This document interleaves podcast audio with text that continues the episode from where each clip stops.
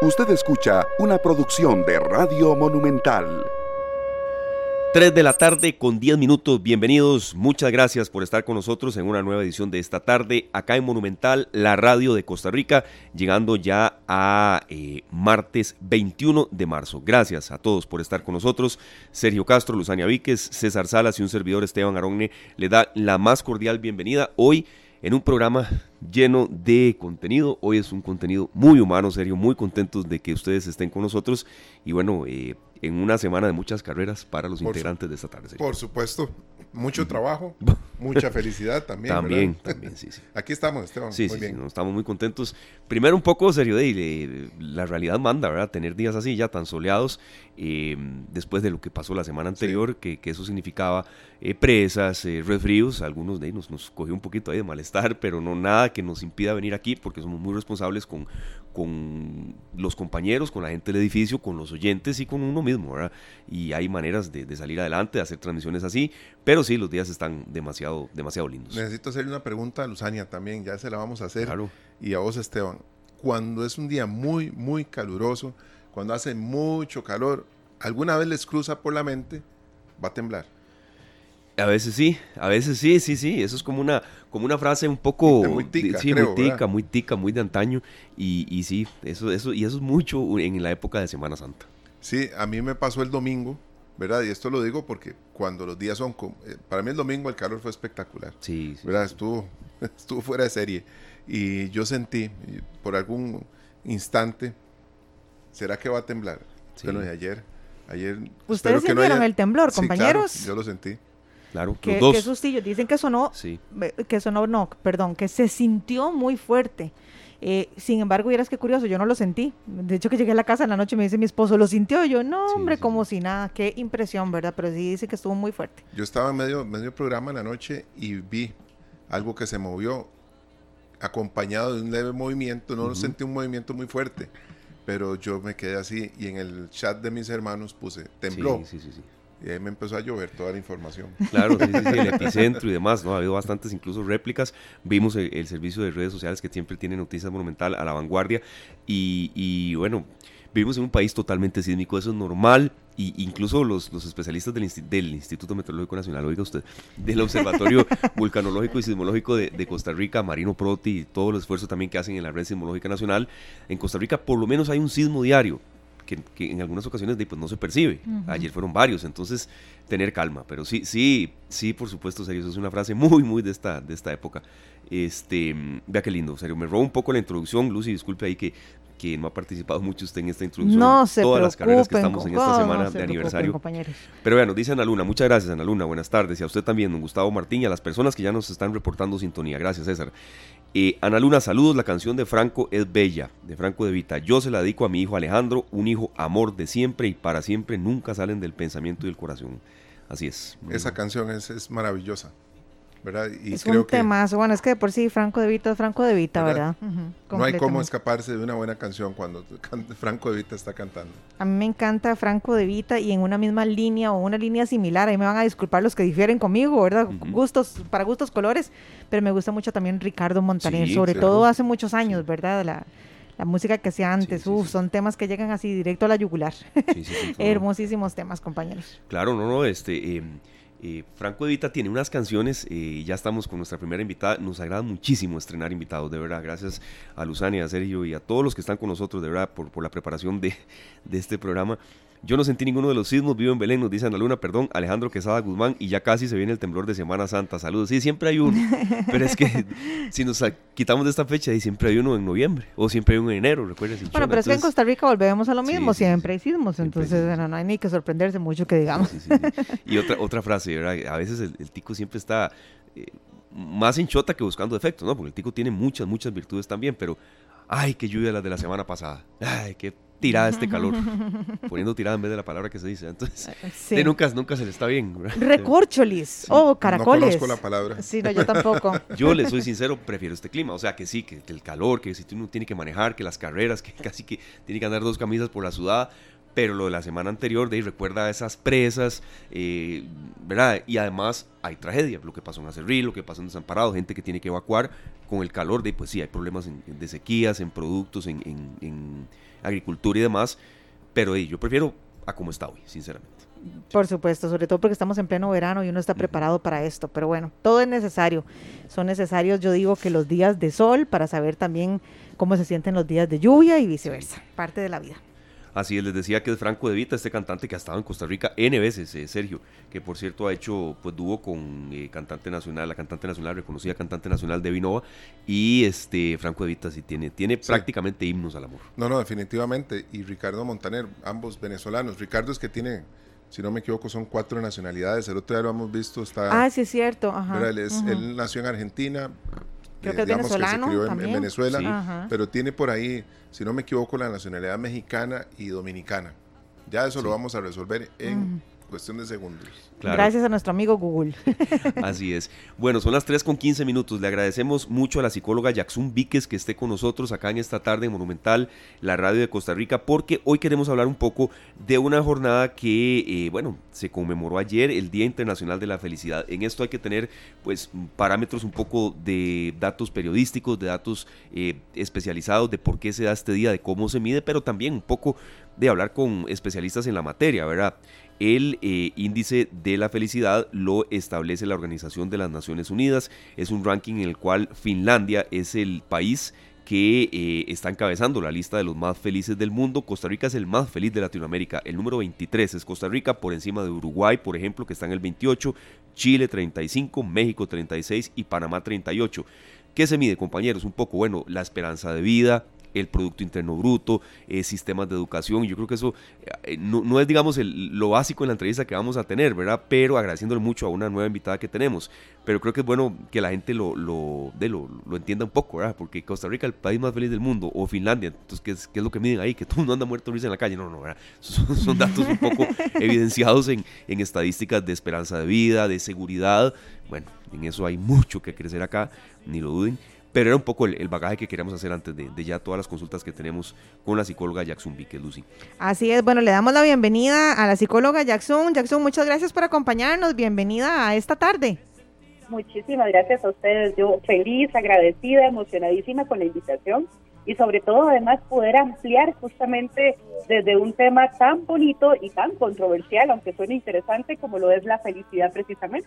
Bueno, de, eso queremos hablar hoy. Ya hablamos de, de, ciertos factores que se toman en cuenta en cuanto a, a los estudios, las estadísticas, pero desde el punto de vista psicológico, Jackson, ¿qué es la felicidad?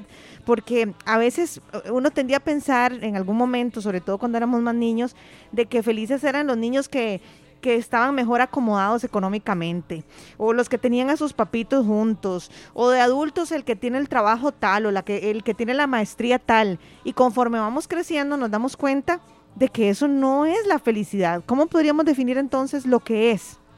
Me encanta, Lucy, porque estás haciendo una anotación a muchísimas de las cosas que muchas veces se quedan dentro del utópico, ¿verdad? Y entonces vamos creciendo y vamos sintiendo que la felicidad entonces está cada vez más lejana a nosotros, y lo vamos viendo como algo tan difícil de alcanzar y entonces todo este estado de bienestar cada vez se convierte en algo muy complicado e incluso muy pesado para nosotros mismos. Yo creo que tenemos que hacer referencia cuando hablamos de felicidad a una emoción básica. Los seres humanos tenemos cuatro emociones básicas, tristeza, enojo, miedo y felicidad. Porque también muchas veces queremos cargarla tanto de, de tanta fuerza que obviamos las otras tres que tienen una importancia también igual a la felicidad. Entonces, cuando hablamos de felicidad estamos hablando de una emoción básica y a mí me gusta muchísimo utilizar una palabra para poder aterrizarla un poquito más todavía en concreto y es la palabra paz. ¿verdad? Entonces, cuando hablamos de felicidad, hablamos de paz. Cuando vamos a hablar de paz, vamos a hablar de todo aquello que hacemos de manera consciente para generarnos nosotros paz a nosotros mismos. Entonces esto es muy interesante porque de una u otra forma nos da la posibilidad de responsabilizarnos de nuestra paz y por ende de nuestra felicidad.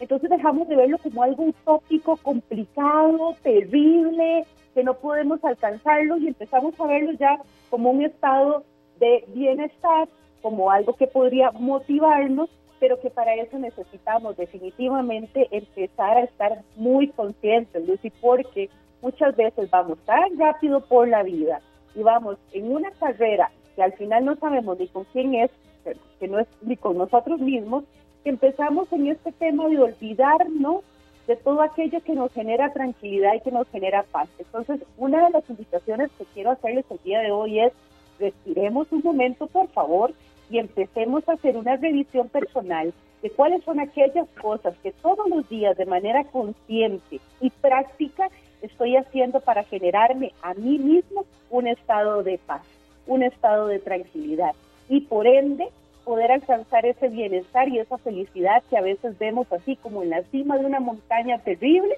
a la que no podemos llegar. Claro, queremos hacer una consulta, Jackson, y de verdad agradeciéndole eh, su compañía acá en esta tarde. Yo creo que a veces cuando hablamos de felicidad, no hay por qué eh, sentir vergüenza o pena si uno dice, hoy no estoy feliz, hoy, hoy, no, o en este momento del día no. Yo creo que la, felicidad no es un estado como permanente, ¿verdad? y yo creo que en parte cuando hay cierta tristeza, la felicidad se disfruta más. No sé si estoy haciendo la consulta. me encanta, adelante, me encanta. Sí. totalmente, totalmente. Y sabes, es, un poco, eh, ¿verdad? La invitación inicial, o sea, las cuatro emociones básicas son válidas. Y sí, también se vale enojarme, también se vale estar, estar triste y también se vale sentir miedo. Lo que pasa es que hemos idealizado tanto este tema de la paz que muchas veces esperamos que el enfoque de todos los seres humanos todos los días, 24 horas al día, durante absolutamente toda su vida, esté en un estado constante de felicidad.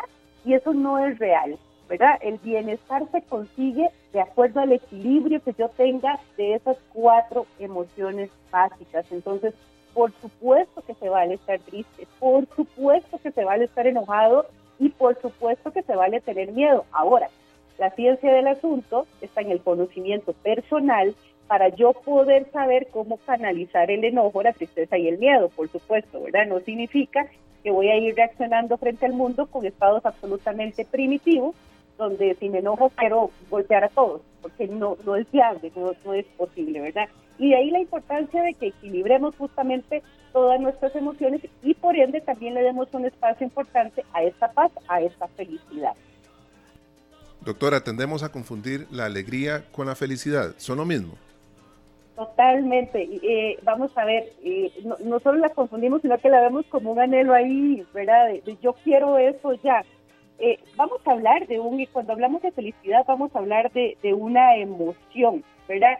Que puede llegar en algunos momentos a generar momentos que, que se llaman alegría o que están permeados por, por esta alegría. Entonces podríamos decir que se producen desde el, o nacen desde el mismo espacio ¿verdad? Y comparten como, como la misma casa, por así decirlo. Es interesante, de verdad, Jackson, porque eh, de hecho que, bueno, yo que, tengo años de conocer a, Jackson, eh, Jackson siempre ha sido muy enfática en eso, en que no tenemos que satanizar las otras emociones, pero creo que es un tema de no sé si decir de, cultural o qué, que a veces cuando estamos tristes tendemos a ocultar esa tristeza o ese enojo. Y bueno, al fin y al cabo, como lo, lo dice la experta, son emociones completamente naturales. Ahora, ¿de qué depende, Jackson, de que una persona con muy poco logre ver el vaso lleno o medio lleno y que con lo mismo lo logre ver medio vacío? Es un tema de crianza, es un tema de percepción, es algo que yo puedo modificar a lo largo de la vida. Eh, cuéntenos un poco de esto, porque yo creo que a todos nos ha pasado que conocemos una persona que logra ver siempre lo mejor de lo que está viviendo y de repente uno desde afuera dice, Señor Jesucristo, pero ¿cómo hace? Sí, qué, bonito ese enfoque, Luz. Y lo primero que, quiero responder es a la pregunta que estás diciendo de si se puede hacer una modificación de esto, porque las respuestas siempre generan mucha esperanza, porque es sí.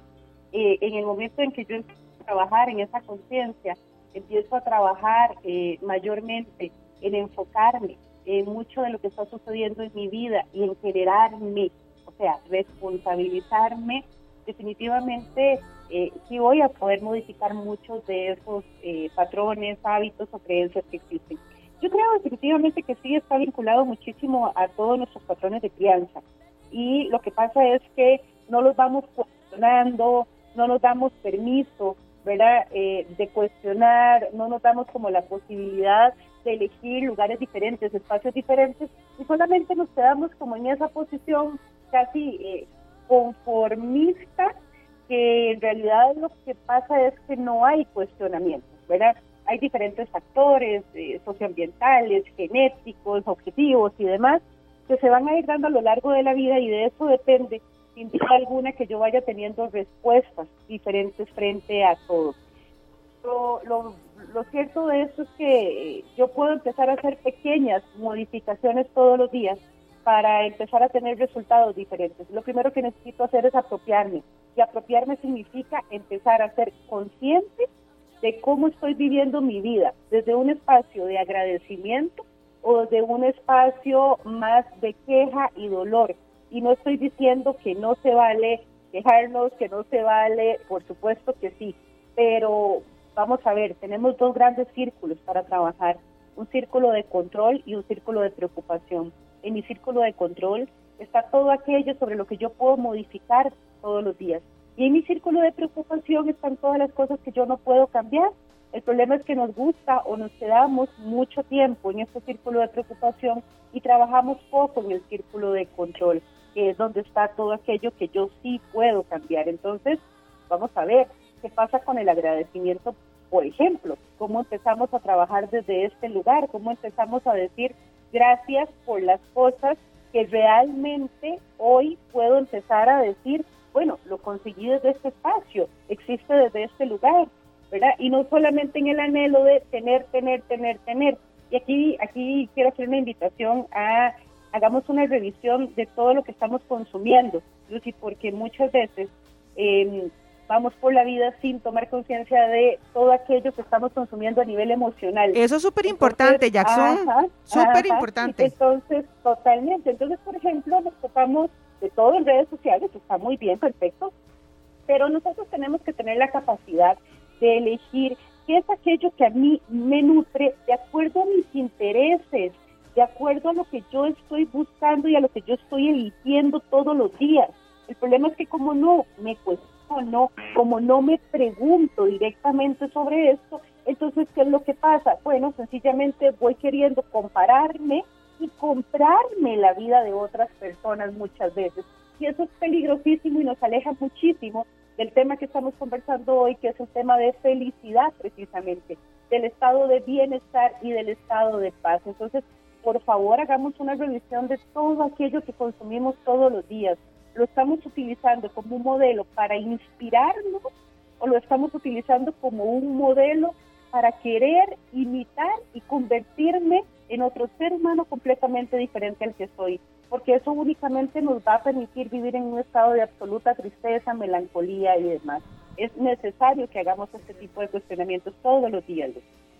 Claro, doctora, em, yo quería consultarle un poco sobre eh, de un tema de actualidad. Estamos escuchando una canción lindísima, gracias a César Salas, nuestro compañero en cabina, que nos dio esa complacencia. No, hoy está inspiradísimo, César, ya lo vi. De verdad, eh, de verdad, les agradecemos muchísimo a todos los compañeros de cabina. Eh, nos sentimos totalmente en un barco seguro y gracias, César. Es una, es una canción hermosa, compañeros y los amigos oyentes, es del Circo del Sol, Alegría. Tiene una parte en italiano, tiene una parte en inglés y una en español. Alegría como la luz de la vida, alegría como un payaso que grita, alegría del estupendo grito de la tristeza loca, serena como la rabia de amar. De verdad se la recomiendo. Es eh, la frase esa de que es un poco quemada esta canción, serio. Sí, sinceramente, se usa mm, mucho. bueno, depende. Pero es lindísimo. Depende, ¿verdad? Porque hay canciones que son las canciones. Sí. Sí, sí, sí. ¿Verdad? vamos a dejarla 20 segundos y después hago la consulta. ¿Les parece, señores? Ustedes mandan aquí. Por supuesto que sí.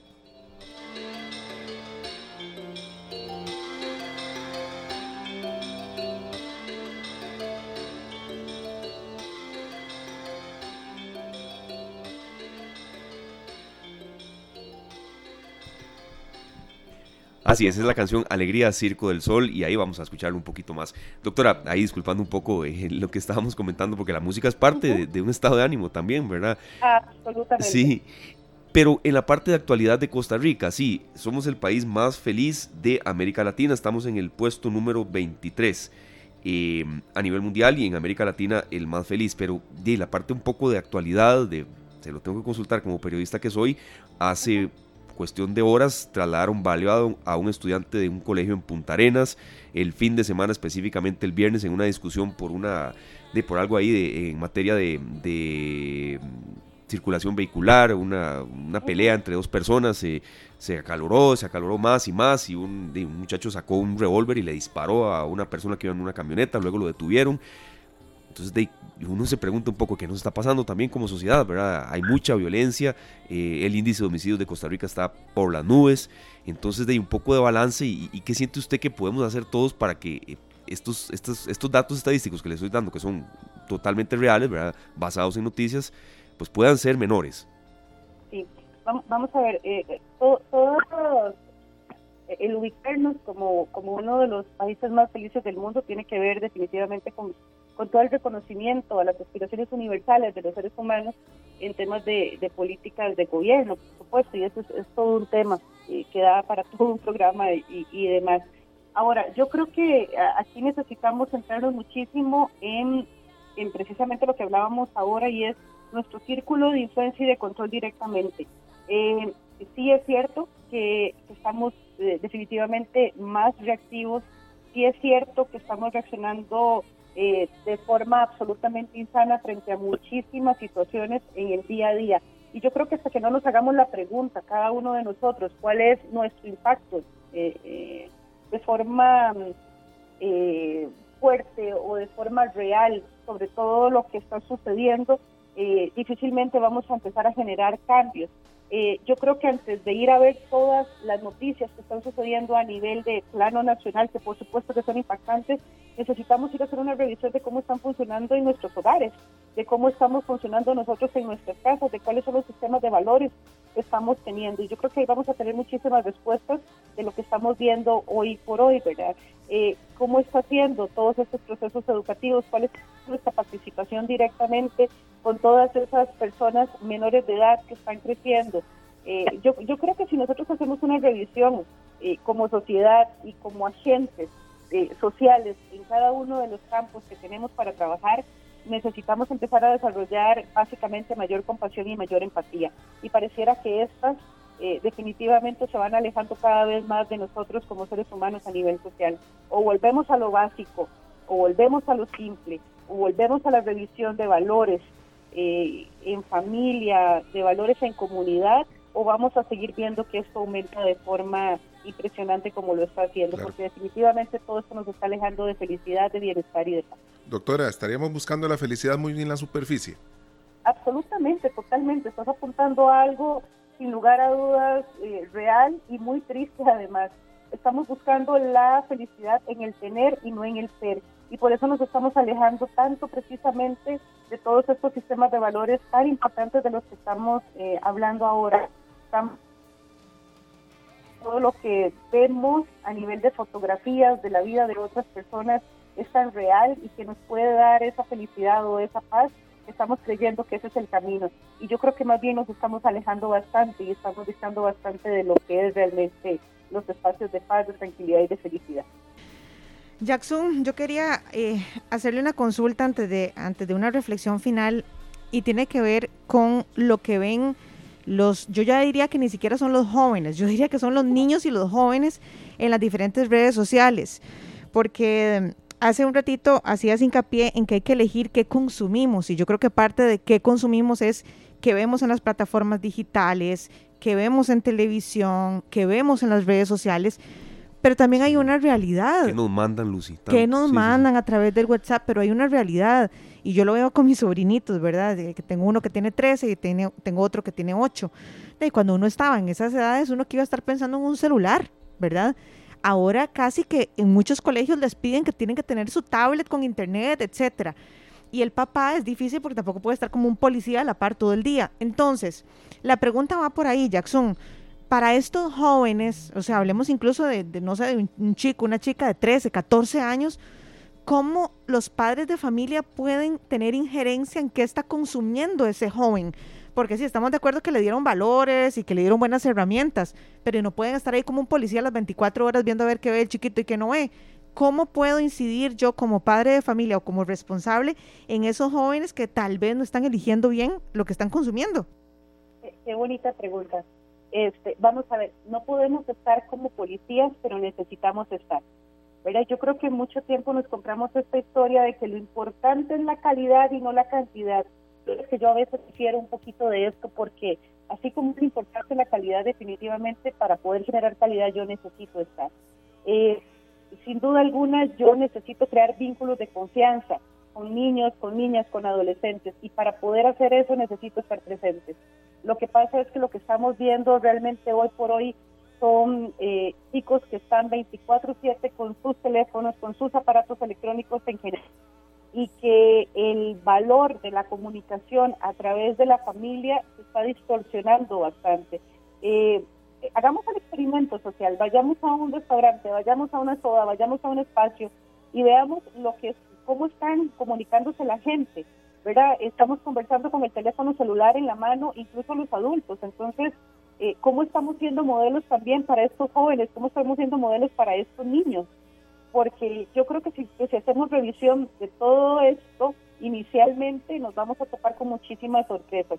Hay muchísima sobreestimulación tecnológica. Yo no estoy en contra de la tecnología. Nos permite hacer cosas maravillosas como estas que estamos generando el día de hoy. Pero sí tenemos nosotros que tener control sobre esto y no la tecnología sobre nosotros. En medida de que no lo hagamos, van a seguir aumentando los índices de ansiedad, de depresión y las realidades sociales que estamos teniendo hoy por hoy todo esto nos aleja de lo que estábamos conversando precisamente, de esta empatía, de esta compasión. Entonces, sí ocupamos eh, generar espacios de calidad y, y, con tiempo para poder estar con esos hijos, con esas hijas, donde si hay un sistema de valores fuerte, ese hijo, esa hija puede sentir la confianza de venir a preguntarme, de venir a hablarme y no de buscar sus propios canales para averiguar o para informarse. Es precisamente ahí donde está la diferencia. Pero para eso necesitamos estar y estar presentes claro. en la vida de las personas en general. Doctora, ¿le ha pasado que en un momento se descuida del teléfono y pasa una, dos horas y usted siente un alivio y después dice, mira, tengo, tengo tres horas de no ver mi celular? Sí. Claro, claro, eso tiene una explicación científica. Nuestra pobre amiga lo cerebral, que es la encargada de, de tenernos eh, tan alertas como podamos, eh, sufre una sobreestimulación increíble cuando estamos frente a aparatos electrónicos. Entonces, eh, por eso cuando lo quitamos, y por ejemplo, sumémosle otro factor importante, quitamos ese factor teléfono y agregamos el factor naturaleza, nos logramos sentir de la manera que nos sentimos, ¿verdad? Entonces, qué rico poder empezar a tomar conciencia de aquellas, por eso nos hablaba de cosas simples y sencillas, ¿verdad? Vamos a desconectarnos un ratito del teléfono celular y vamos a comer en paz, disfrutando de los alimentos que tenemos en la mesa. Eso es felicidad, eso genera tranquilidad, eso genera bienestar. Vamos a desconectarnos un ratito del teléfono y vamos a caminar, eh, ¿verdad? Por el espacio verde que tengamos cerca. Y en Costa Rica creo que tenemos esa maravillosa bendición y no podemos decir que, no tenemos espacios verdes, ¿verdad? Entonces, hagamos estas prácticas que, que, se generaban en algún momento determinado como algo habitual, como algo que sea de nuestro día a día. Volvamos más conscientes eh, o volvámonos más conscientes hacia generemos más espacios que nos brinden paz y tranquilidad. Y no estoy hablando de dinero, porque nunca pasa por ahí de eso, porque no responde al tener, responde al ser. Pero para eso tenemos que hacer movimientos personales y a veces esos movimientos son los que nos producen cierta incomodidad inicialmente. Perfecto. Doctora, ya una última consulta de verdad. Ya viene el paciente de las cuatro suyo, me imagino. no, es que eh, siempre... Estoy atendiendo tres a la vez, dice. Sí, tres. Sí, mira. Este, pero es que de verdad los, los oyentes son nuestra razón de ser, este, doctora, y, y, de, todo espacio de comunicación. Carlos López nos pregunta, buenas tardes. Me gustaría poner sobre la mesa el papel que juegan las redes sociales como Facebook en influenciar los estados de ánimo. Algo hemos tocado de eso, ¿verdad? Pero Facebook y yo le agrego todas las que han salido después. Sí, básicamente ese es cuál, cuál es el, el, papel que juegan en influencias de estados de ánimo y entendemos muy bien el concepto de la pregunta. Eh, si este está feliz en un viaje que está haciendo allá por Hawái y yo no tengo plata, entonces yo me siento mal. Pero quizás esa persona que está en Hawái, Luzania, eh, me está poniendo esa foto. No, no, y yo le agrego, yo le agrego lo siguiente, esto se lo está agregando Luzania, no el oyente, ¿verdad? Que en redes sociales todo el mundo, entiéndase que lo estoy diciendo entre comillas, ¿verdad? Todo el mundo es guapísimo y guapísima. Claro. Todos son súper exitosos, todos ganan muy bien, todos tienen un super carro y todos tienen el matrimonio perfecto. Si se me queda alguna otra cosita, y ustedes me dicen. Pero hay un tema ahí que es muy importante. Nadie tiene pan. Y, será que nosotros entendemos que esa gente que publica una foto eh, es exitosa o es una percepción nuestra? Muchas personas hacen fotografías y no, no están emitiendo ese mensaje.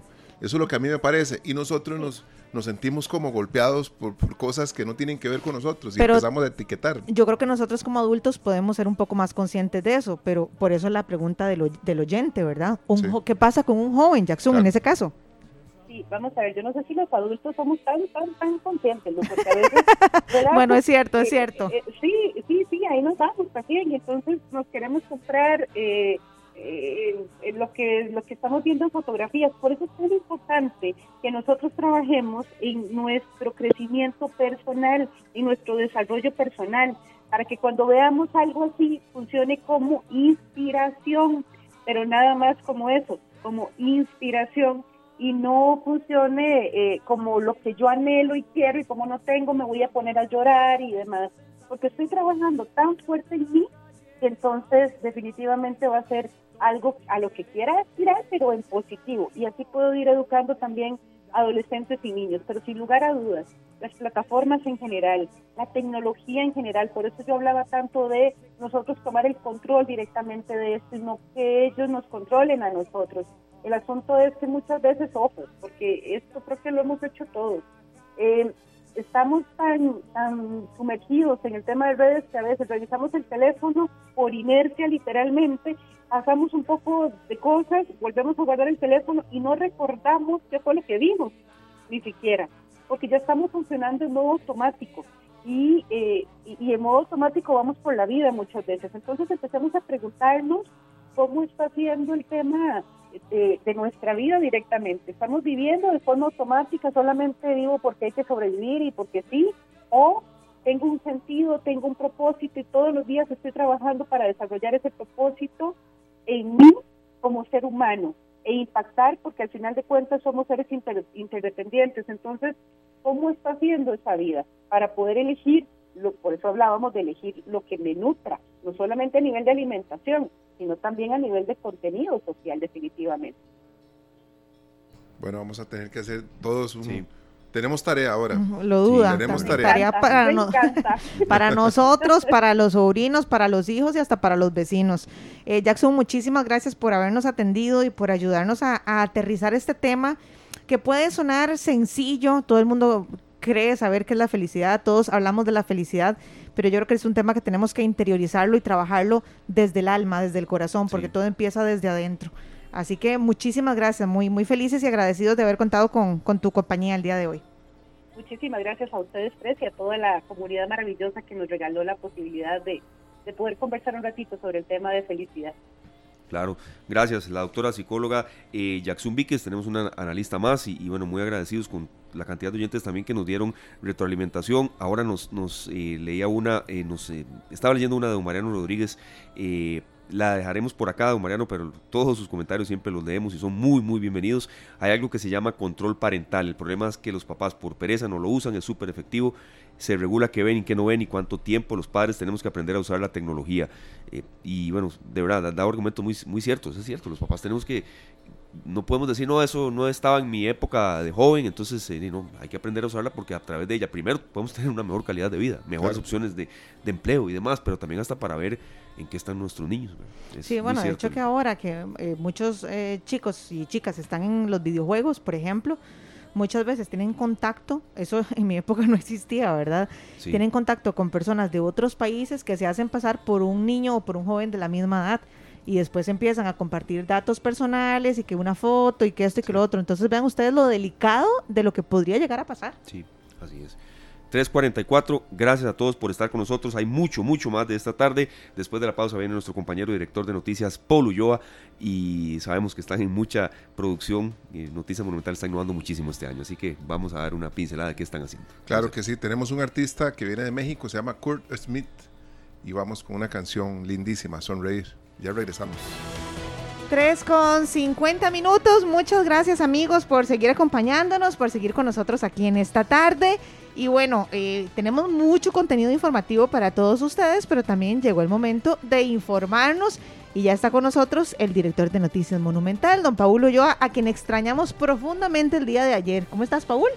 ¿Cómo están? Muy buenas tardes. ¿Cómo les va? Buenas tardes, muy bien, Paul. Todo muy bien, gracias a Dios. ¿Vos qué tal? Qué dicha, bien, por dicha, sí. Ayer eh, nos dimos una, una un aire de, de, calor, de viento. De mucho calor, me imagino. mucho calor.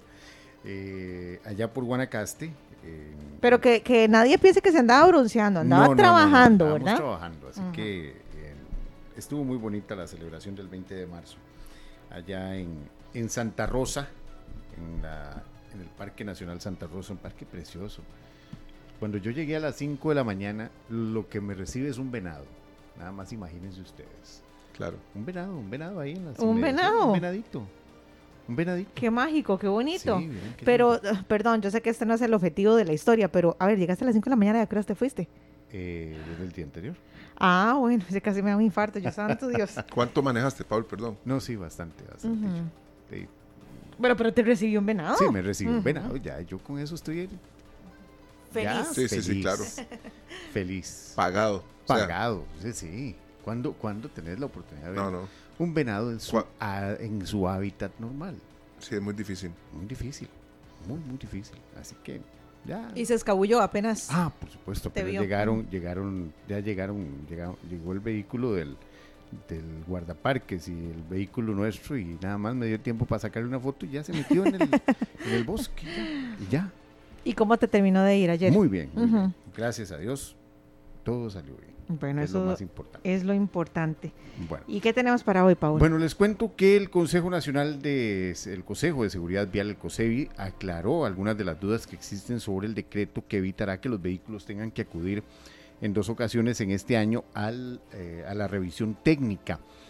El principal cambio, vamos a ver, es que los dueños de los vehículos terminados con placas 7, 8 y 9 que tienen pendiente todavía la, la revisión del 2022 podrán llevarlo hasta que les corresponda este año, es decir, en julio, agosto y septiembre.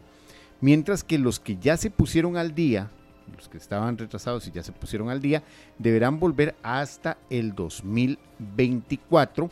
Eso sí, eh, se les entregará el sticker del 2024 en eh, una fecha que está ya establecida por eh, la empresa DECRA. No es que va a ir uno a, retirar el sticker así a la a, que sin cita, pero cuando me da la gana, no. Hay unas fechas establecidas para que le den ese, ese sticker. Los que hicieron Riteve el año anterior deberán deberán volver ahora con DECRA en la fecha ya eh, que les corresponde. Por ejemplo, yo que tengo placa 6, debo ir en junio y ya eh, podrá hacer la revisión técnica con normalidad. La idea, recordemos, es bajar un poco la presión que hay sobre DECRA eh, en la cantidad de vehículos que están llegando a la revisión técnica. Además, se dio a conocer hoy que dos operadores podrían encargarse de brindar también la revisión técnica vehicular a partir de noviembre próximo, momento en que el permiso de uso de precario con que cuenta la empresa DECRA finalice. Así que, ojo con eso, podría haber DECRA y al menos otro o otros dos más. Esto es lo que hoy ha anunciado el Consejo de Seguridad Vial que es el ente encargado de todo lo que tiene que ver con la revisión técnica vehicular. También una, una noticia que trascendió hace algún tiempo que llamó mucho la atención. Bueno, hoy la Fiscalía de Probidad, Transparencia y Anticorrupción detuvo a dos sospechosos de vender al menos 20 computadoras que fueron robadas del Liceo Nocturno de la Unión eh, eh, y fueron detenidos ya por la eh, por el OIJ. La información fue aportada por el MEP mediante una denuncia penal en la Fiscalía y también datos que se remitieron a la Dirección de Inteligencia y Seguridad.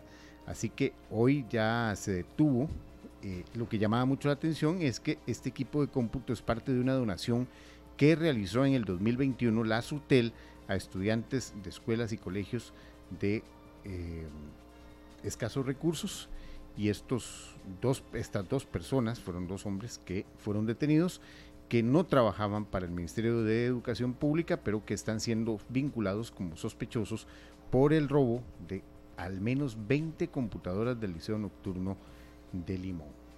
Eso ha llamado mucho la atención porque recordemos que este tipo de robos son constantes, pero son, equipos eh, que se les puede seguir la pista para que eh, no sean usados por personas que realmente no tienen que estar usando este tipo de equipos. También eh, se anunció que la próxima semana habrá una marcha en San José, un grupo de agricultores que planea manifestarse en contra del ingreso de Costa Rica a la, Alianza del Pacífico. Este bloque, recordemos, lo conforman Chile, Perú, México y Colombia y busca generar crecimiento para las economías de los países participantes. Así que eh, este tipo, este, la próxima semana se estaría dando a conocer o se estaría eh, dando esta marcha de agricultores por el centro de San José, una de las eh, marchas que está, eh, se está ya organizando contra esta, este, este, esta alianza, este tratado que, al que están llamando a conformar a Costa Rica, la Alianza del Pacífico, que según los agricultores no es muy beneficioso para nuestro país. ¿Eso va a ser entonces la otra semana? La próxima semana. Creo que es el miércoles. Perfecto. Próximo miércoles para que también estemos avisados por aquello de que el tránsito se nos vaya a colapsar, porque va a ser en hora de la tarde. Sí, cierto. Ok. ¿Cómo le fue a ustedes con los temblores de ayer? De, ahora estuvimos Estamos hablando de eso, sí, ahora que... hablando de eso. De, no, yo no lo sentí. Sí, sí, los dos. No, yo estoy igual que vos, yo no sentí Tampoco. nada. Pero la gente no te ha pasado que te dice, ¿cómo no lo sentiste? Sí, sí, yo no sí, lo sí. sentí. No, a mí me... ¿Cómo no sintió eso? Sí, No, sí. No lo sentí. Y, y yo acostumbro a, a- a no solo a sentirlos, sino a oírlos. Pero ayer... Ajá, es cierto. No sé si fue que llegó demasiado cansado, que no, que no me levantó ni el temblor. Así de simple. Qué curioso. sí. Bueno, ya somos dos entonces. Bueno, llama mucho la atención lo que está advirtiendo el Opsicori de que podría ocurrir un sismo con magnitud similar eh, eh, al de anoche que tuvo su epicentro en el, en el Pacífico Central. Eh, según lo que ha explicado, han explicado los expertos del Opsicori, eh, este tipo de eh, movimientos sísmicos como que van pares. Así que eh, se- no es de extrañarse que eh, venga un nuevo temblorcito muy parecido al que al Sí. que nos recetaron el día de Bueno, ayer. no fue tan temblorcito, ¿verdad? Se Fue sintió un, bastante. sí, fue un temblor de 5.7.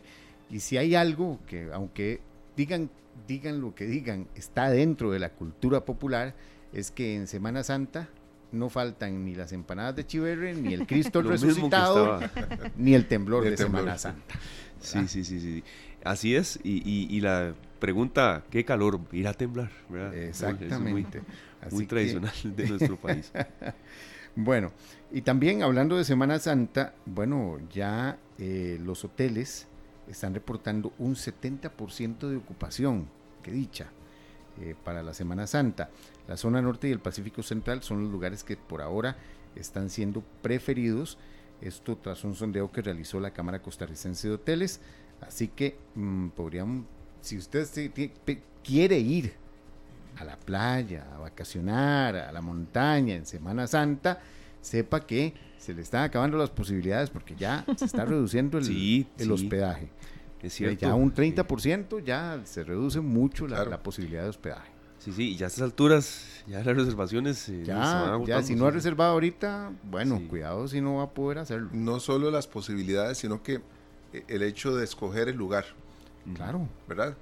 Uno puede tener ciertas opciones Ciertas y se le pueden ir agotando esas y quedan 30, pero puede que no sean las que quería. Ahí el secreto no- es no dejar todo para lo último. Exactamente, y que tal vez no sea la capacidad que usted requiere, ¿verdad? Porque ahí puede quedar una, una habitación eh, en un hotel que usted quiera ir y lo que queda es una habitación sencilla y van seis personas, no, no, no, necesito una habitación más grande, ya a lo mejor ya no están. Sí, bueno, entonces, si este es un llamado para los que acostumbran a irse de vacaciones durante Semana Santa, que si no ha reservado, bueno, corre el riesgo de que no pueda encontrar campo. ya yo reservé la esquinita del patio. Ya.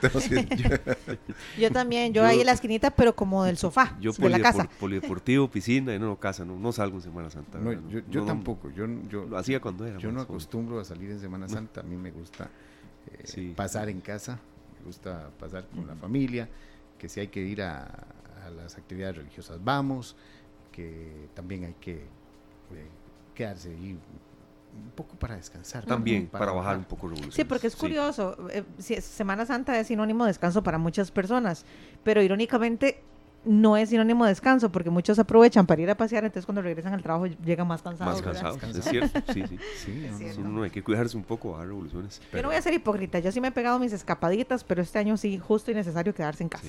Bueno, es muy, eh, sí, es justo, tal vez este año sea Sí, ya, ya es demasiado. Quedarse en la casa. Bueno, Paul, muchísimas gracias. ¿Algo más en a ustedes. A las 7 de la noche les esperamos con más noticias. Perfecto. Así es. Ahí estaremos. Dos saludos para oyentes que nos reportan sintonía. Nelson Briseño desde Barrio Escalante, mucho sol. Saludos a todos. Este es de los que paso oyendo, Paul, desde la primera emisión de noticias y ahí nos receta toda la programación. Gracias, don Nelson Briseño. Ustedes son nuestra razón de ser. Y también a la doctora Laura Lizano y al ingeniero Rodrigo Vargas que van sorteando carros en la zona de entre Guadalupe y Barrio Otoya, ahí por el Hospital Calderón Guardia. Nos vamos a la pausa, señores. Hoy es el Día Mundial del Síndrome Down y tenemos un bloque muy emotivo para derribar mitos, para conocer, para entender y sobre todo para em, generar inclusión en una jornada así. Eh, creo, Paul, eh, Luzani y Sergio, que, bueno, un programa de dos horas no puede no contemplar algo así cuando hoy es 21 de marzo. Completamente de acuerdo, por eso vamos a tener una parte especial en la última parte, valga la redundancia del programa, en donde vamos a abordar este tema, porque no solamente se trata de ponernos las medias diferentes y todo, sino de generar conciencia en cuanto a lo que implica esto. Y mucho de esto tiene que ver con las oportunidades laborales, por ejemplo, con la inclusión real en la vida. Así es. Bueno, vamos al corte con Katy James. ¿Qué te parece? Me encanta, no, no, pero Sergio está volando con la música. Ayer y hoy no sé qué le ha pasado, que está volando más que nunca. Asómate a la ventana, dice esta gran cantante colombiana. Ya regresamos. Ya venimos con más. Esta tarde de martes 21 de marzo retornamos acá a Monumental, la radio de Costa Rica, en un día muy especial. Viene un bloque muy humano, eh, muy cargado de sentimientos, de derribar mitos, de aprender Hoy, Luzania, Sergio y todos los amigos oyentes que están con nosotros, es el Día Mundial del Síndrome de Down y es hora de derribar mitos, de aprender, de entender una y otra vez que hay terminología que seguimos usando en el 2023 que no debe ser. Genial, perfecto, la campaña de las medias distintas, aquí yo alazando, ¿eh? vamos a enseñarla rápidamente. Vea, ve que es sensual, que es sensual. Y otra de... ah, muy bien. Pero de nada sirve esas medias diferentes, los que las vieron en el Facebook Live, de si seguimos no contratando a una persona con síndrome de Down o diciendo que es una enfermedad o, no leyendo nada sobre una eh, entrevista así cuando estamos a punto de abordar un micrófono, es una jornada para aprender. Completamente de acuerdo. Y por eso eh, invitamos, tenemos a varias invitadas, pero vamos a darle la bienvenida primero a doña Maureen Fernández, ella es la vicepresidenta de la Junta Directiva de la Asociación Síndrome de Down Costa Rica, para que nos cuente un poco de qué hace esta asociación. Doña Maureen, bienvenido, muchas gracias por acompañarnos, qué placer, qué gusto. Con todo gusto, muchísimas gracias, muy bien, gracias a Dios, todos estamos muy bien por la casa. Em, de verdad que un honor estar por acá y agradecidos con ustedes por, por, invitarnos, por ayudarnos a derribar mitos, por ayudarnos a que la sociedad aprenda, ¿verdad? Y que la sociedad se entere de lo que, de lo que significa, como, como bien dijo Esteban, este, no es solamente un día, ¿verdad? Que nos ponemos unas medias o que andamos luciendo una camiseta que tiene un mensaje, sino que es también eh, parte, ¿verdad?, de que la sociedad aprenda, se concientice eh, sobre lo que las personas con síndrome de Down pueden aportar. Bueno, de hecho, que eh, a eso queríamos ir, doña Maureen, ¿qué hacen ustedes en la asociación? ¿De qué se encargan? Cuéntenos. Bueno, nosotros en la asociación es una asociación sin fines de lucro y trabajamos por todo lo que es la autodeterminación de las personas con síndrome síndrome de Down. Entonces, ¿a qué nos referimos con esto? Tratamos de, em, ahora podemos tener padres que tienen diagnóstico prenatal, entonces ya eh, cuando están esperando un hijo ya pueden saber eh, en ocasiones que su hijo viene con síndrome de Down. Entonces, desde ese momento atendemos a las familias, a veces nos toca más bien atenderlos cuando ya nace el niño, ¿verdad? Entonces llega a la casa y entonces nosotros atendemos y damos ese apoyo, ese soporte. Eh, además, también tratamos de que mm, las familias se empoderen, porque es muy importante, ¿verdad? El empoderamiento en las familias. Eh, entrar a, tener un hijo con discapacidad es entrar a tener un mundo completamente nuevo, un mundo diferente, que probablemente si no hubiéramos tenido un hijo con discapacidad, nunca hubiéramos entrado. Pero este, esto nos lleva a aprender muchísimas cosas acerca de la discapacidad, acerca del síndrome de Down, y entre familias también nos apoyamos. Entonces, eh, tener una red de apoyo es muy importante, no solamente, digamos, a nivel familiar, sino también poder hablar con otras familias, poder hablar con otras personas, ¿verdad? Para hacer todas y, quitarnos todos esos mitos que tenemos en la cabeza. A lo mejor, por ejemplo, yo nunca había visto un bebé con síndrome de Down hasta que mi hija nació, ¿verdad? Entonces, la imagen bueno, que yo hija que ya hoy tiene 18 años, ¿verdad? Ya es toda una mujer. Sí, ya es una mujer, ya, ya, salió del colegio y ahorita este, está en la Universidad de Costa Rica en un programa que se llama ProIN, está iniciando y está sumamente contenta, ¿verdad? De estar afrontando esta nueva etapa que ya, como ella dice, ya soy, ya soy grande, ya soy adulta. y hemos disfrutado mucho. En estos 18 años, ¿usted ha visto avances? Uh, claro. Y se sigue avanzando cada día, me imagino. Sí, por supuesto, por supuesto. Empezando, por ejemplo, con que antes no se estudiaba, no se, los chicos no estudiaban, no, siempre se quedaban en la casa. Eh, y bueno, la, la, escuela Fernando Centeno fue la primera escuela de educación especial que creyó en ellos. El, este señor Fernando Centeno dijo, bueno, ellos deben ser educados. Entonces empezamos ahí, que en ese momento fue un gran impulso porque no había nada y todos se quedaban en la casa. Entonces, por supuesto, no aprendían a leer, no aprendían a escribir, no aprendían a socializar con otros chicos y muy, creo que por ahí viene la cuestión de que a veces dicen, ay, no, es que son, son muy agresivos o, ¿verdad? O no se saben comportar, pero no tienen la oportunidad que los otros chicos tuvieron. Y después de eso pasamos como a la parte de lo que era la integración, que era tener esas escuelas, eh, pero el aula integrada aparte, pero sí dentro de lo que era, por ejemplo, el espacio de una escuela. Y ahora entonces hemos ido cambiando a lo que es la inclusión.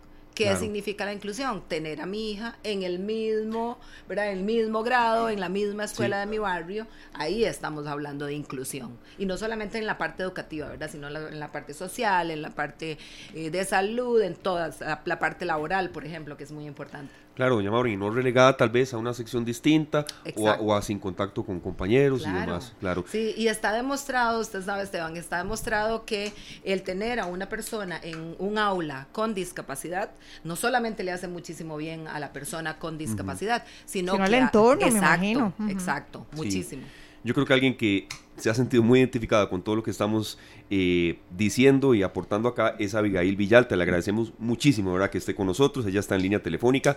Ella es la mamá de Irina Winchin Villalta. Tiene tres añitos. Ella tiene síndrome de Down. Yo la he visto. Es una niña de verdad hermosa que con una sonrisa contagia y, y, uno ve, em, porque conozco a la mamá, al papá, y, y uno los, los, ve como de verdad, em, no solo hacen lo que sea por su hija, sino que también hay una lucha fuerte, Abigail, por derribar mitos y sobre todo luchar en materia de inclusión, mismos derechos, mismas oportunidades y mismas capacidades. Quiero indicar y ser enfático muy, mucho en eso. Abigail, bienvenida esta tarde y qué nos quiere aportar con una lectura inicial este 21 de marzo, Día Mundial del Síndrome de Down. Bienvenida.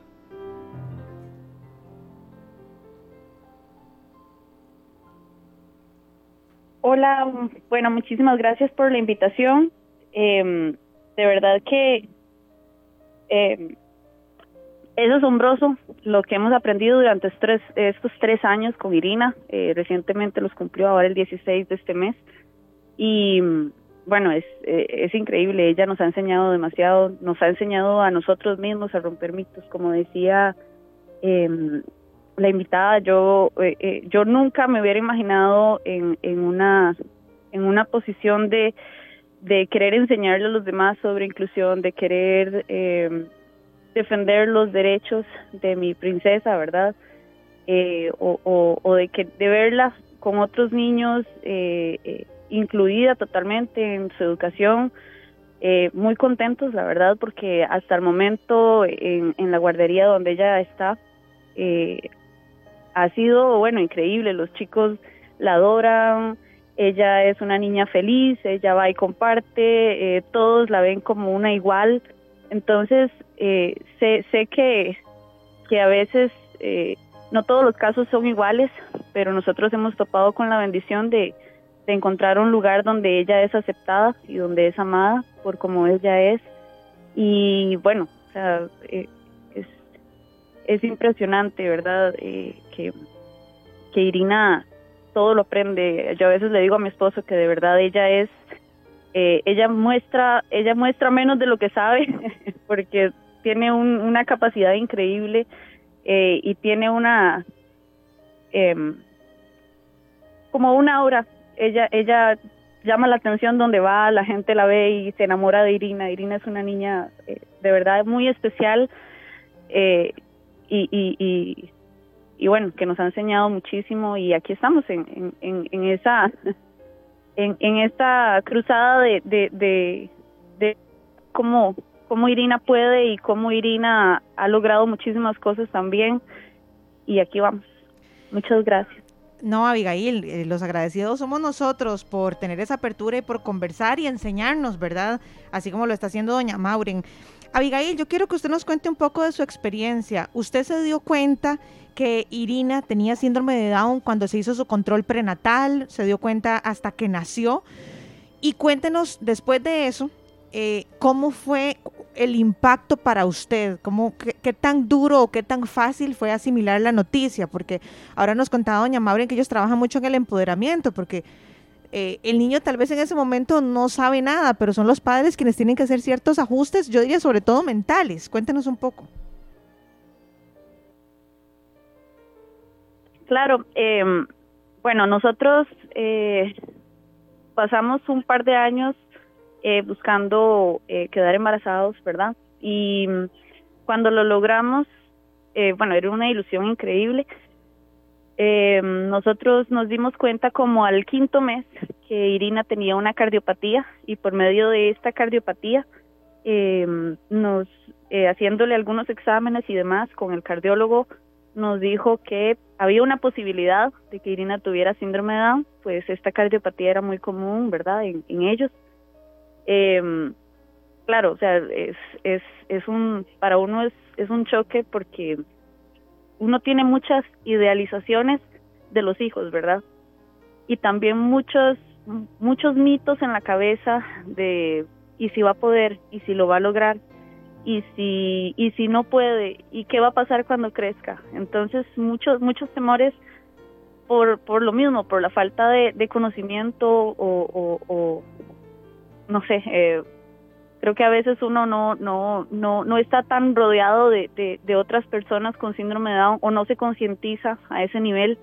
Y claro, tuvimos mucho temor. Eh, yo recuerdo que ese día que nos dijeron eso, yo lloré muchísimo y yo le decía, yo le decía a Dios, bueno, yo lo único que te pido es que este mismo amor que yo sentía por Irina antes de saber esto, sea el amor que, que, que yo le dé a ella cuando nazca, cuando esté con nosotros, sea como sea que ella venga sea como sea, eh, también era el temor, ¿verdad? Por su cardiopatía, que debía, probablemente debía ser operada, eso fue lo que nos dijeron durante el embarazo.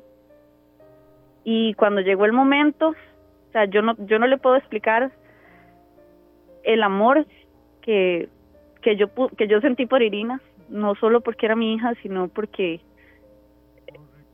o sea, no no no había ninguna diferencia, el síndrome de Down no hizo ninguna diferencia. Jamás, jamás, no tenía por qué. Eh, Abigail, no se nos vaya. Aquí estamos con Maureen Fernández, que la está escuchando atentamente y ha aportado mucho aquí entre en lenguaje visual con nosotros en esta entrevista. Eh, Maureen Fernández, repetimos, vicepresidenta de la Junta Directiva de la Asociación Síndrome Down de Costa Rica. Tómese el micrófono usted, doña Maureen. ¿Qué quiere, qué quiere decir Abigail? Ay, muchas gracias, sí. Bueno, es que Abigail y yo exactamente estamos como en sintonía. Y un hijo es un hijo. O sea, no, el mismo amor, la misma ilusión que uno tiene desde el principio no debería de cambiar porque le digan a uno y le den la noticia de que tiene una condición Eh, y más bien pasa que, bueno, 50% de los nacimientos con síndrome de Down padecen del corazón, eh, tienen esos padecimientos y, y bueno, y cuando uno ya no se preocupa por la condición, sino por la parte médica después para sacarlos adelante, si hay que operarlos o si tienen alguna otra cuestión médica asociada. Porque no necesariamente porque nazca con síndrome de Down ya tiene que tener problemas del corazón, ¿verdad? Es, es, un, es un porcentaje ahí. Eh, algunos son pequeños, algunos son un poco más complicados, otros requieren eh, operaciones o cirugías muy sencillas y otros eh, corazón abierto, una operación de corazón abierto. Pero, mm, pero exactamente lo que doña Viga Abigail acaba de decir es cierto, este, el amor y, todo lo que uno tiene para, para, el hijo es igual, no cambia. ¿Qué es importante? Este, volverse actores, ¿verdad? Y la, la, esa preocupación debería más bien volverse en, en, que yo me tengo que ocupar de cosas. Entonces, eh, sabemos que va a requerir estimulación temprana, va a requerir terapia física, mucha, eh, y voy a trabajar con ella, ¿verdad? Este, día a día, en cada momento. Eh, entonces, el papel de los papás y de la familia, porque la red de apoyo es muy importante porque uno se cansa. Y, ¿verdad? Entonces no podemos decir, ay, la mamá le da a la mamá de mamá, la mamá la tuvo, la mamá, todo le hace a la mamá. Y entonces, ¿qué pasa con el papá? ¿Qué pasa con los hermanos o los tíos o los abuelos? Y entonces yo como mamá también me canso. Entonces, ¿qué es importante? Este, tener esa red de apoyo para que yo pueda decir, bueno, si hoy no le pude hacer los ejercicios yo, se los hace la mamá o a la tía o el papá, perdón, ¿verdad? O alguna, alguna vecina, alguien que me pueda ayudar, ¿verdad? Porque eso es importante.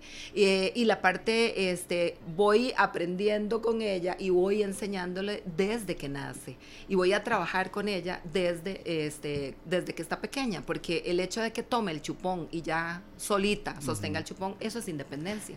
Entonces voy a trabajar con ella siempre. Hay cosas que yo tengo un hijo mayor y, por ejemplo, eh, todas las cosas que hacemos con el hijo mayor, con Sofía las vimos como en cámara lenta. Entonces, eh, se decía, ay, ¿cuándo va a sostener el cuello? ¿Verdad? ¿O cuándo se va a girar? Sofía tiene 18 y el otro... 20. 20, 20. años. Sí, exacto. Y entonces, eh, Cristian como que todo lo hizo muy rápido, muy natural y todo. Entonces, con Sofía era, ay, ¿a qué hora se va a volver? Y cuando se volvía era una fiesta y un, ¿verdad? Porque era un logro para toda la familia. Y especialmente, digamos, yo que trabajaba mucho con él en la parte, con ella en la parte, digamos, física, eso fue muy importante. Entonces, todos los días es como ponerse un objetivo nuevo. ¿Y qué es importante aquí? Eh, trabajar hoy, preocuparme por hoy, porque uno se preocupa, ahora lo decía Abigail muy bien, este, ay, ir a poder, ir a ir a la escuela, eh, uno hasta piensa, y si yo me muero, ¿quién va a quedar? ¿Quién lo va a cuidar? ¿Quién, verdad? Y ni siquiera lo he disfrutado, o sea, apenas están haciendo, ¿verdad? Entonces, ¿Cómo cuesta, verdad? Los seres humanos muchas veces vivimos en el pasado o en el futuro. Exacto, y tenemos que vivir el presente, porque ese es el regalo, el presente, ¿verdad? Entonces, lo que ya no hice ayer ya no lo puedo cambiar, lo que va a pasar mañana no sé si voy a tener tiempo de, de poderlo vivir, entonces vivo hoy. Y hay que trabajar mucho, yo eso sí era como militar, con las terapias y, ¿verdad? Entonces a veces uno también eso tiene que, que cuidarlo un poco, porque no se trata de volverse súper militar y ponerlo en muchas cosas, eh, exigirle muchas cosas y olvidarse que es niño y que necesita hacer las cosas que cualquier niño requiere. Doña Maure, yo tengo una pregunta y, y si me equivoco usted me corrige con toda confianza, pero yo creo que hoy estamos aquí también nosotros para aprender como comunicadores. Todas las personas con síndrome de Down eh, aprenden de maneras distintas o existen niveles. Se lo pregunto porque usted decía, yo me preguntaba cuándo va a sujetar la cabecita o cuándo se iba a girar. O me imagino que ya después cuando entran a la escuela, bueno, cuándo, qué sé yo, aprenden a escribir o cuándo. ¿Existen diferentes niveles o, eh, o eso depende de qué tipo de síndrome de Down sea? porque yo creo que esto también es una guía y una luz para los papás. Claro, sí. Bueno, a veces las personas lo ven y dicen, ay, bueno, pero tiene poquito, casi no se le nota. Y no o se tiene síndrome de Down o no se tiene. O sea, eso está muy claro. No hay, no hay niveles. No. Ahora sí tenemos tres tipos. Uno, uno es eh, trisomía 21 libre, otro es eh, traslocación y el tercero es el mosaico o mosaicismo. Entonces, digamos que cuando hay un examen que se hace que se llama cariotipo, que ahí lo que hacen es el recuento de los cromosomas y entonces ahí le dicen a uno eh, qué tipo de, de síndrome de Down tiene su hijo. Por ejemplo, en mi caso, mi hija tiene trisomía 21 libre que es como el 95% de los nacimientos, es el más común.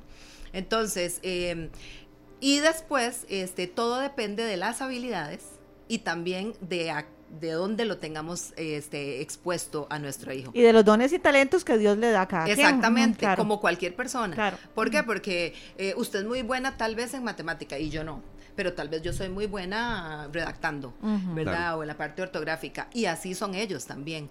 Entonces, igual, algunos pintarán muy bonito, otros no o algunos son muy fuertes en la parte de motora gruesa y tal vez otros no. Eh, en la parte del lenguaje, que es una de sus, digamos, de como la parte más débil que tienen. Una área de mejora que tienen fuerte, sí. Eh, sí. Por ejemplo, con, la, con mi hija, yo, yo dije, bueno, si el lenguaje es tan complicado para ellos, hay que trabajar mucho en la parte orofacial, en los ejercicios, con terapeutas de lenguaje, pero también en la casa. Porque entonces si ella me dice, bueno, eh, ah, ah, ¿qué quiere?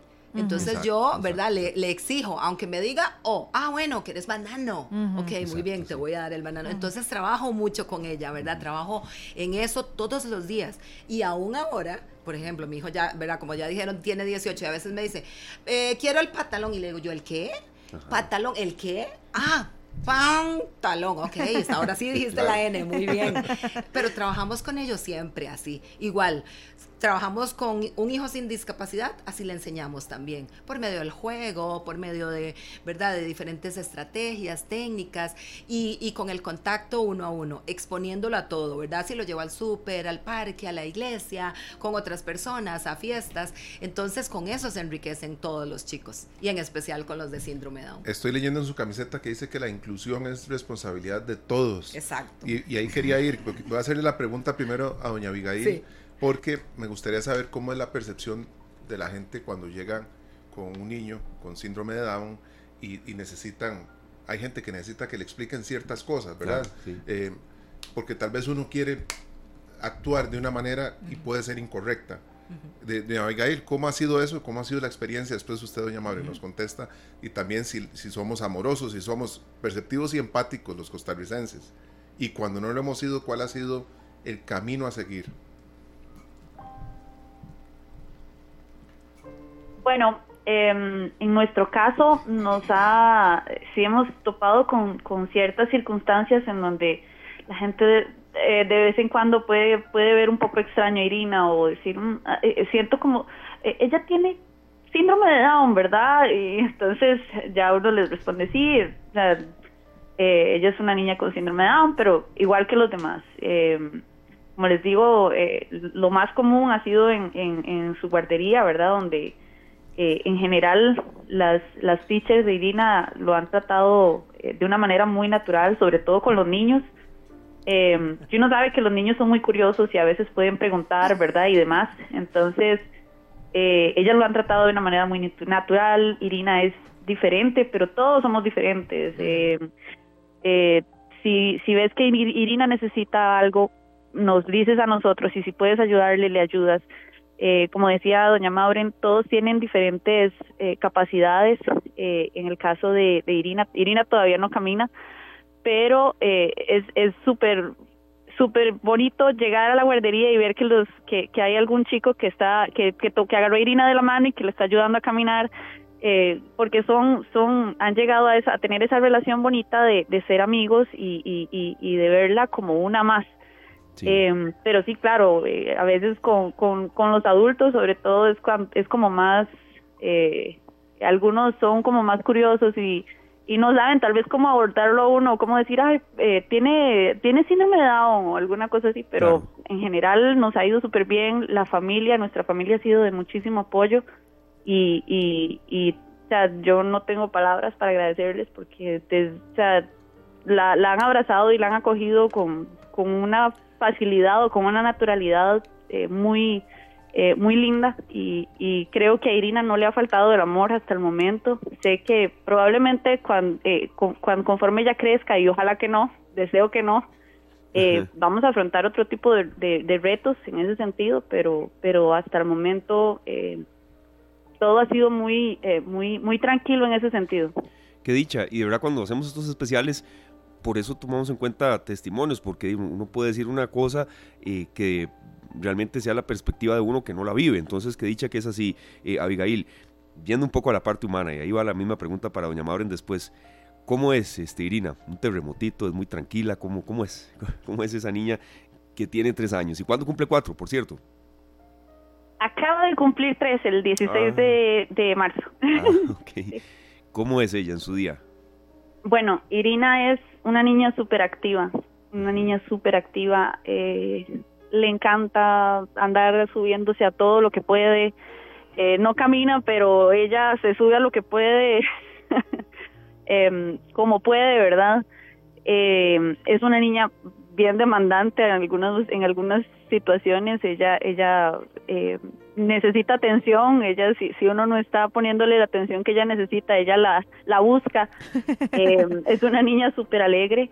Ella donde la ven, ella pasa sonriendo, a veces más bien eh, le digo yo a mi esposo que ella tiene una sonrisa de, como falsa porque empieza ah, ja, ja, ja, ja, ja", y, ah, ja, ja, ja, ja, y a todo el mundo y puro beso y, y, y puro abrazo. eh, claro, como todos los niños, ¿verdad? Tiene, tiene, hay, hay momentos donde no se siente segura. Eh, ella, eh, de lejitos, ella se, ella se desenvuelve mejor. A veces no le gusta tanto contacto físico, pero, pero, pero también yo creo que eso es bueno porque eso quiere decir que ella, cuando ya entra confianza eh, o, encuentra ese, esa zona segura en, en, las personas que la rodean, ella, ella se abre a- a compartir y a disfrutar. Como te digo, ella es una niña súper alegre y, y, y que le gusta explorar. Yo creo, y eso lo menciono a título personal, eh, compañeros y, amigos oyentes, que Dios no juega los dados. Y yo creo que, que Dios escogió a estos niños, o en este caso, bueno, a Sofía, que ya es toda una mujer hecha y derecha, ¿verdad? Eh, que, que- que se criaran en esta familia o en la familia de Abigail por una razón. Y yo quiero que las dos nos cuenten, Abigail, tal vez comencemos con Abigail, ahí que la tenemos en la línea, con qué ha sido lo más bello, lo que más les ha llenado el corazón de tener una hija con síndrome de Down. Eh, tal vez si comenzamos con Abigail. Abigail, ¿qué ha sido lo que más te ha llenado el corazón? Porque me imagino que sí hubo muchos momentos duros, muchos momentos de preguntas, pero yo te escucho hablar y te escucho realizada, te escucho plena y te escucho feliz. Sí, bueno, eh, ¿qué te puedo decir? Estos tres años han sido una, una, montaña rusa. Eh, creo que el, momento de más felicidad después del, después de verla a ella por primera vez cuando nació eh, fue verla luchar por su vida. Irina es una niña súper valiente. Ella eh, tuvo una cirugía de corazón abierto y verla luchar, verla, ve- me, recuerdo el, el primer día que, ya la sacaron de la UCI y que a pesar de que tenía su cuerpito un poco débil y demás, ella de una vez me reconoció a mí y, lo, lo que hizo fue mamá pecho, ¿verdad? De, mamá pecho. Y creo que esa es, ese momento es de los que más alegría o felicidad o, o más ha llenado mi corazón a pesar de que estábamos pasando por una situación compleja, difícil, tal vez dolorosa. Eh, verla a ella luchar por su vida, verla a ella eh, salir adelante, recuperarse, es lo mejor que uno que, yo he podido vivir.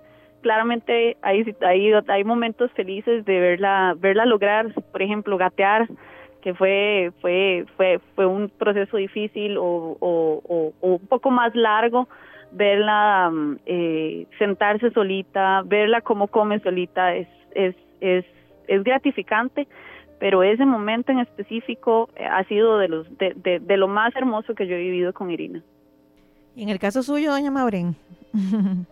Va por ahí un poco. Voy, eh, voy, por supuesto, yo creo que eh, esa preocupación que teníamos antes de, de que, ay, si podrá hacer tal cosa, si podrá tomar un lápiz, si podrá escribir. Entonces, eh, cada día que ella demostraba algo, que lograba algo, eh, como les digo, eso uno lo festeja como... Era el logro Ah, no, familiar. com- completamente, ¿verdad? Era una locura. Entonces, eso, este, digamos que es, es sumamente importante de- de- en, en ese, en ese aspecto.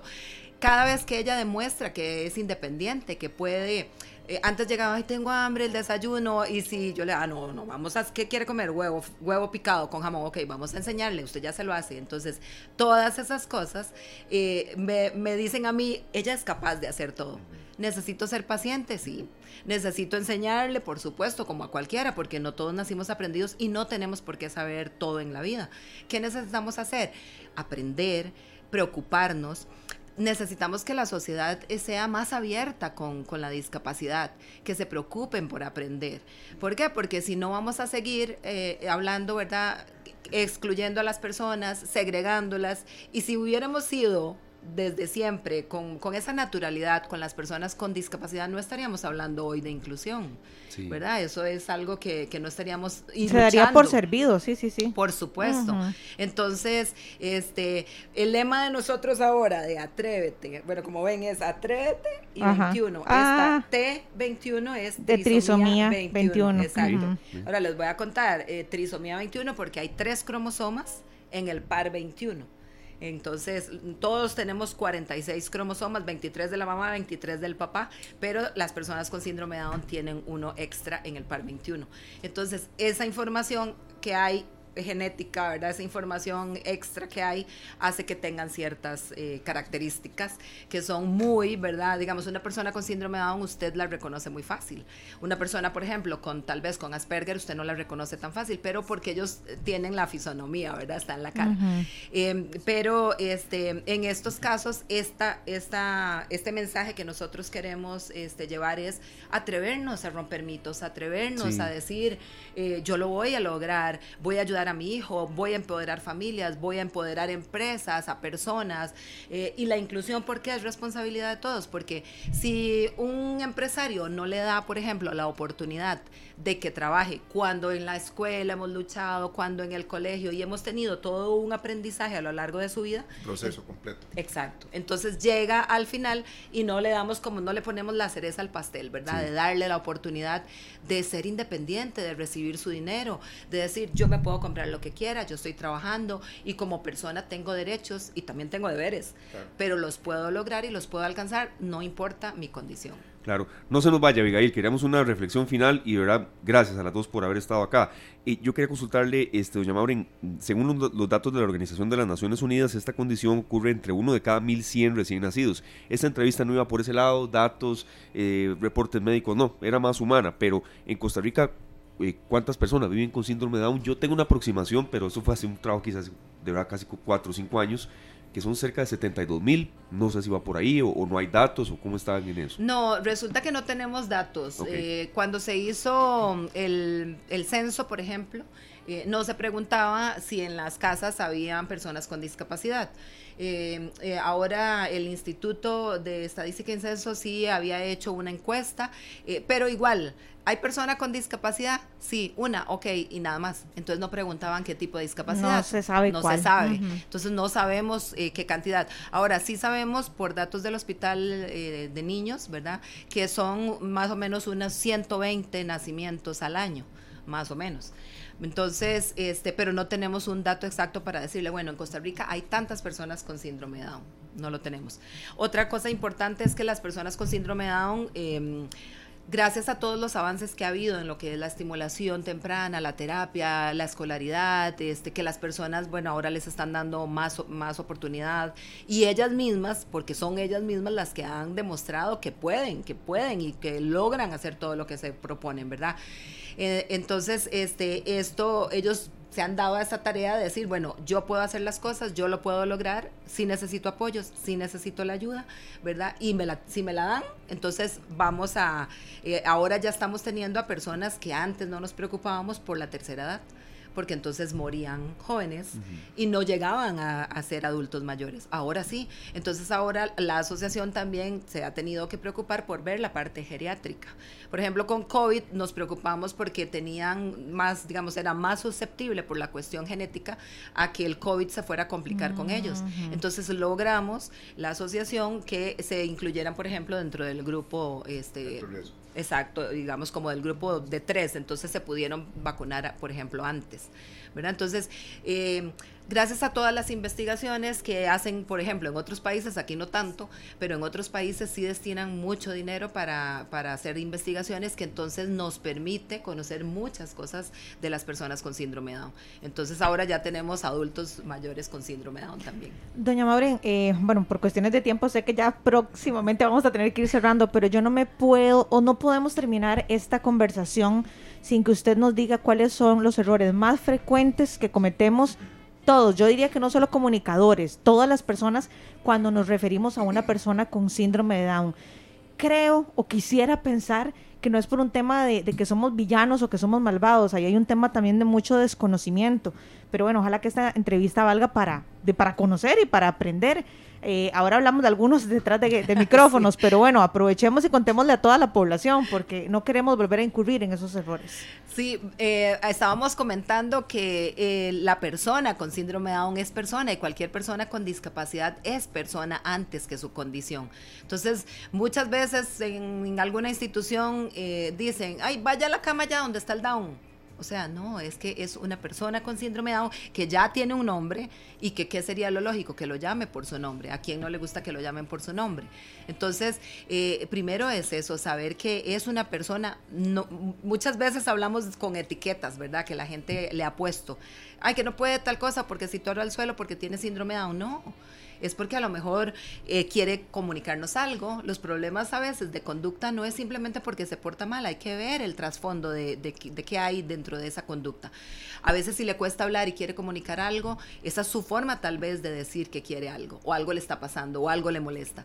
Em, y, este, y también saber que, bueno, que la condición está ahí, pero que si tenemos la apertura, si tomamos un momento en, en aprender sobre ellos, en darles el tiempo, people. A veces usted le hace una pregunta y mientras este, va todo eso, ¿verdad? Haciendo como el traslado, ¿verdad? Y, y, va la respuesta, tengo que esperarme. Entonces, ser pacientes.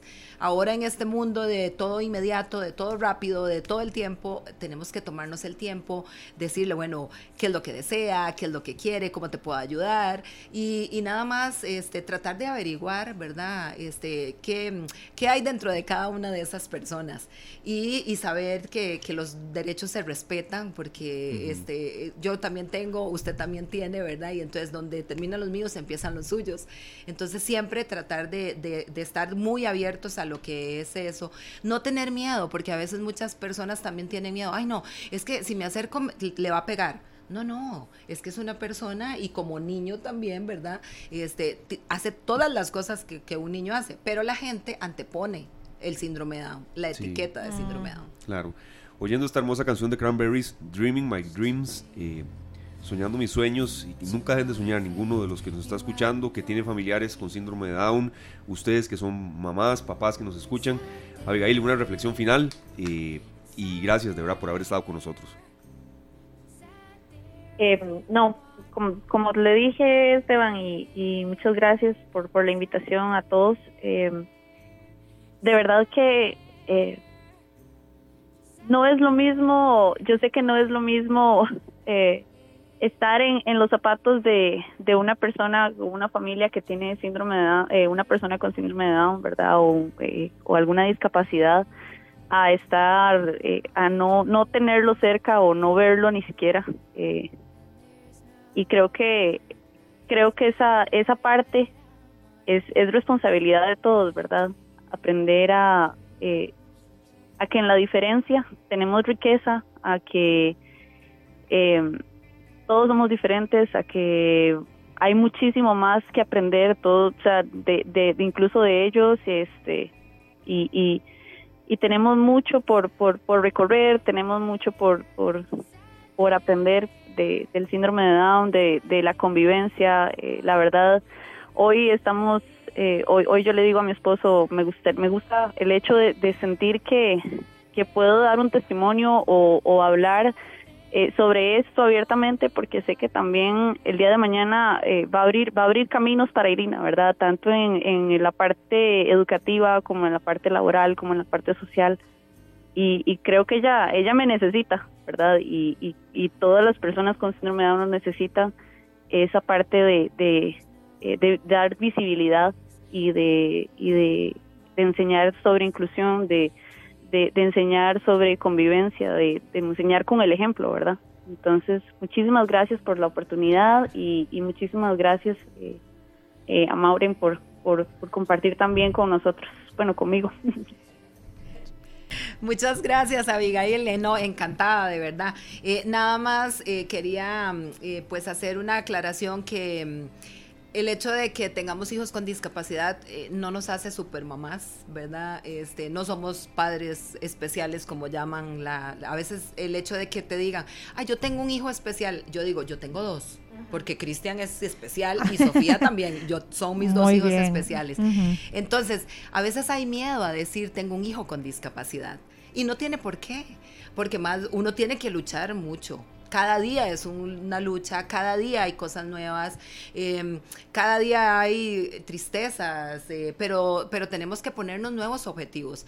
Y, no, hay, no hay hijos especiales, así como cuando yo me voy a referir de un hijo con discapacidad, digo yo tengo un hijo especial, ¿verdad? Si no, yo digo yo tengo una hija con discapacidad que tiene síndrome Down y tengo un hijo mayor que ella que no tiene ninguna condición. Entonces eso es algo de los mitos que tenemos que también ir derribando. Hay muchísimos mitos que son angelitos o que son niños por siempre y la verdad es que no. Em, ahora que, que decía Abigail, yo no quiero que crezca, yo digo, pues va a crecer, ¿verdad? Y entonces se va a convertir en una, en una niña, después va a ser adolescente, después va a ser adulta, va a ser adulta mayor. Entonces, y nosotros los papás tenemos que apoyar cada una de esas eh, edades cronológicas, ¿verdad? Porque pasa que a veces tienen, no sé, 12 años, 14 años y los andan como, como si fueran bebés todavía o chiquitos. Y no, hay que respetar su edad cronológica también. Y entonces con eso derribamos mitos y los vamos respetando también. Bueno, nos encanta esta reflexión. Muchas gracias, eh, doña Mauren, por habernos acompañado. Doña Mauren, vicepresidenta de la Junta Directiva de la Asociación Síndrome de Down de Costa Rica, y también a Abigail Villalta, que nos acompañó mamá de Irina, que tiene tres añitos. Muchas gracias a ambas por haber sacado el tiempo. Nosotros, bueno, nos vamos a ir a una pausa con este programa tan especial y ya venimos por el, con el bloque de cierre para que se queden con nosotros. 4 con 55 minutos y bueno amigos, de esta manera llegamos ya al final de nuestro programa, un programa muy especial, hoy 21 de marzo, Día Mundial del Síndrome de Down. Y bueno, queremos recordarles, aunque faltan algunos días, pero este próximo 23, o sea, este jueves que viene... ¿Qué pasa? Estamos de fiesta. Sí, porque cumplimos tres años, si Dios lo permite, aquí en esta tarde. Entonces vamos a tener un programa muy especial y nos encantaría, de verdad, amigos oyentes, que ustedes nos sintonicen todos los días. Pero este jueves, por favor, no se pueden perder el programa a las 3 en punto. Aquí los vamos a estar esperando. Hay mucha sorpresa que hemos estado preparando los tres, bueno, en conjunto con un gran equipo aquí que nos está acompañando, asesorando. Eh, ¿Habrá que, que Lucy? Por supuesto, por supuesto, la sorpresa, la sorpresa es que alguno de ustedes lo tiene que traer. Saludos, ya los, ya los embarqué aquí públicamente, pero esa es la sorpresa. Yo tengo, la, idea de que no, no hay ninguna sorpresa. ya, lo, hemos decidido. Nos vamos, muchas gracias a todos. Eh, viene ya los, compañeros de Pelando el Ojo. Usted nos dice que estamos escuchando, Sergio. Una Esto se llama Mozilla 21. Ellos son músicos, rockeros, son personas con síndrome de Down. Y entonces nos traen esta canción, No Somos Diferentes. Con esto nos despedimos. Que la, pasen, bien. Hasta mañana. Este programa fue una producción de Radio Monumental.